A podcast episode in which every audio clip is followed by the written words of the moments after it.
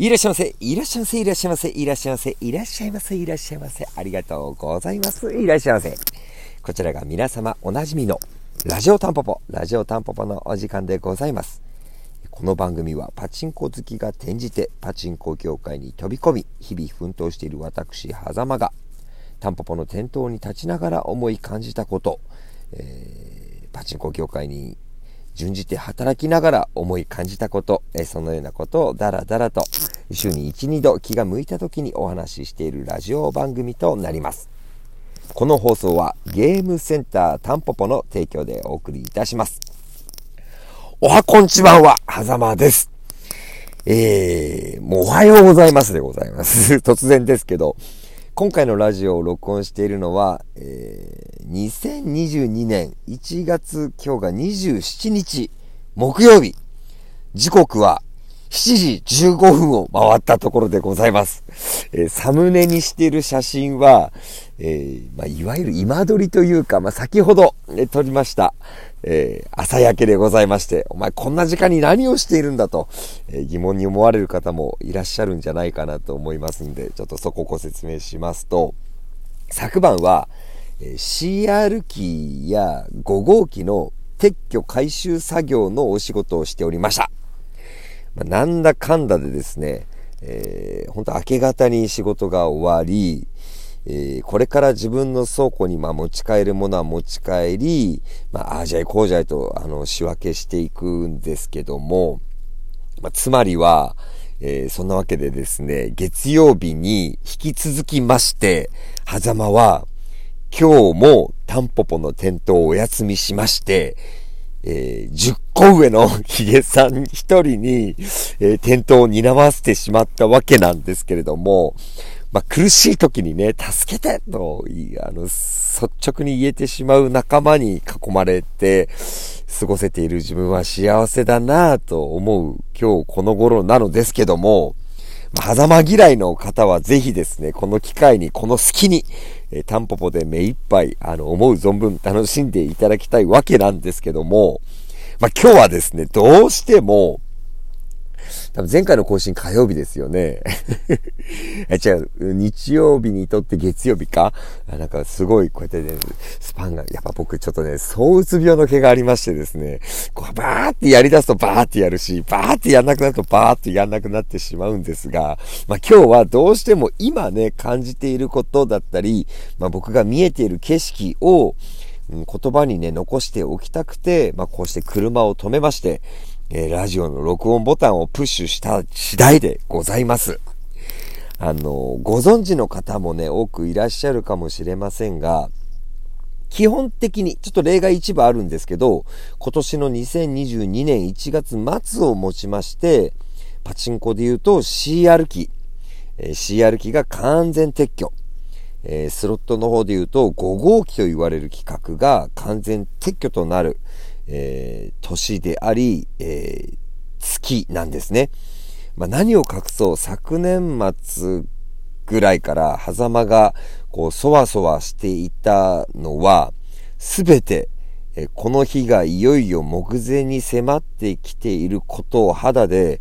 ビンビンに感じていたからだったんですけども、まあその、うん未来予想がいよいよ現実になってきたといったところでございます。まあ昨日の夜もその CR 機と5号機の撤去作業というのが、あの、主な内容でして、うーん、なんだろうな。やっぱり思うところはすごくあるんですけども、まあ来週のね、30日日曜日、31日月曜日が、もう業界的には確実にピークと、その撤去作業のピークとなることはもう自明の理でございましてですね、まあ僕も30日から2月の1日2日あたりは、それらの作業現場に借り出されてですね、あの、朝まで仕事と、なるわけなんですけども、まあ、30日が日曜日ですから31日の月曜日はもうタンポポのテントに立っているんだか立っていないんだかもうグロッキー状態になっていることはもうこれはもう受け合いでございますよ。しょうがない。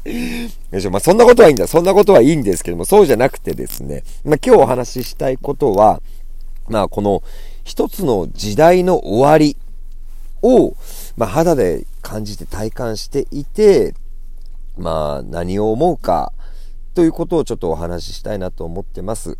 えー、市場に初めて CR 機が登場したのが、どうやら1992年のようなんですよ。えー、今年が2022年なんで、まあ、約31年。約31年ですよ。長い。という間、まあもちろん、その、CR 機以外にも、まあ現金機って言われるものも、あの、当然この期間の間にも、例えばタンポポにある綱取り物語なんかも現金機ですから、まあ、あの、同時にね、あの、リリースはされていたんですけども、まあ、約31年間という期間にわたって、まあ、やっぱパチンコ屋さんのメインですよね。メインとして、まあ、大衆に触れられた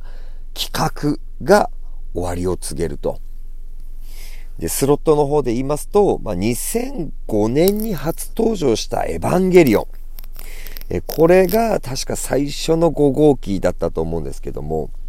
これをき、皮切りに始まり、2022年の1月末約18年間、えー、5号機という企画でずっと、こうお店に設置されていた企画が終わりを告げると。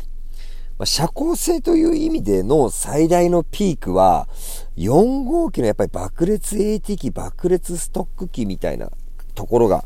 あの、一番の社交性を有してた時なのかなとは思うんですけど4号機でも約16年なんですね。もうパチスロ史上最も長い期間世の中で活躍した企画が5号機に、えー、今のところなってると。で、僕自身は2005年からパチンコ業界でのお仕事をさせてもらってますので、まあ、業界に準じながら4号機の終わりを見て、そして今5号機の終焉に立ち会っているといったところなんですけども、4号機の終わりと5号機の終わりとで、うーん、これはちょっと個人的な話になっちゃうんですけど、僕自身、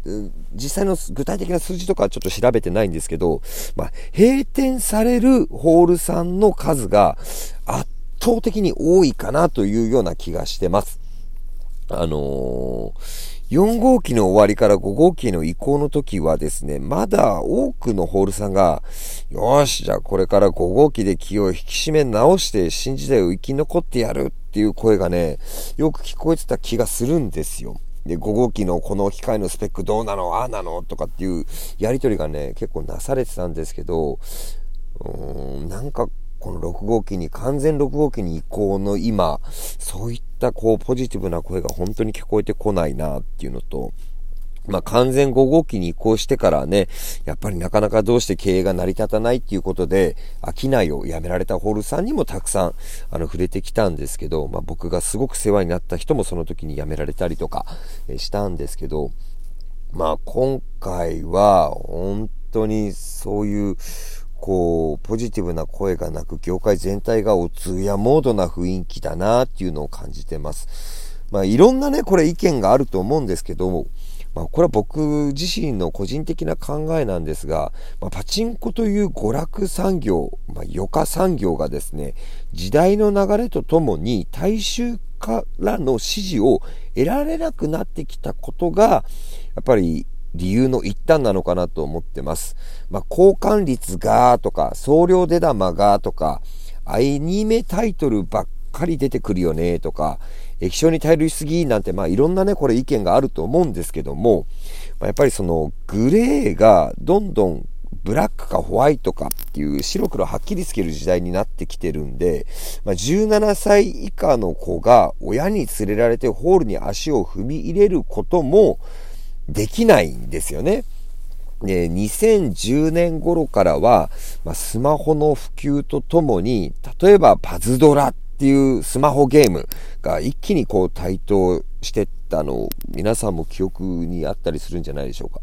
あとはまあ僕も一時ハマってたソシャゲ。えー、まあこれらはやっぱポケットの中に広がる時間潰し、暇潰し、余暇。っていうところで、まあ、これらがぐいぐいと勢力を伸ばしてきて、まあ、パチンコの顧客離れにつながったのかなっていうふうにも個人的には思ってます。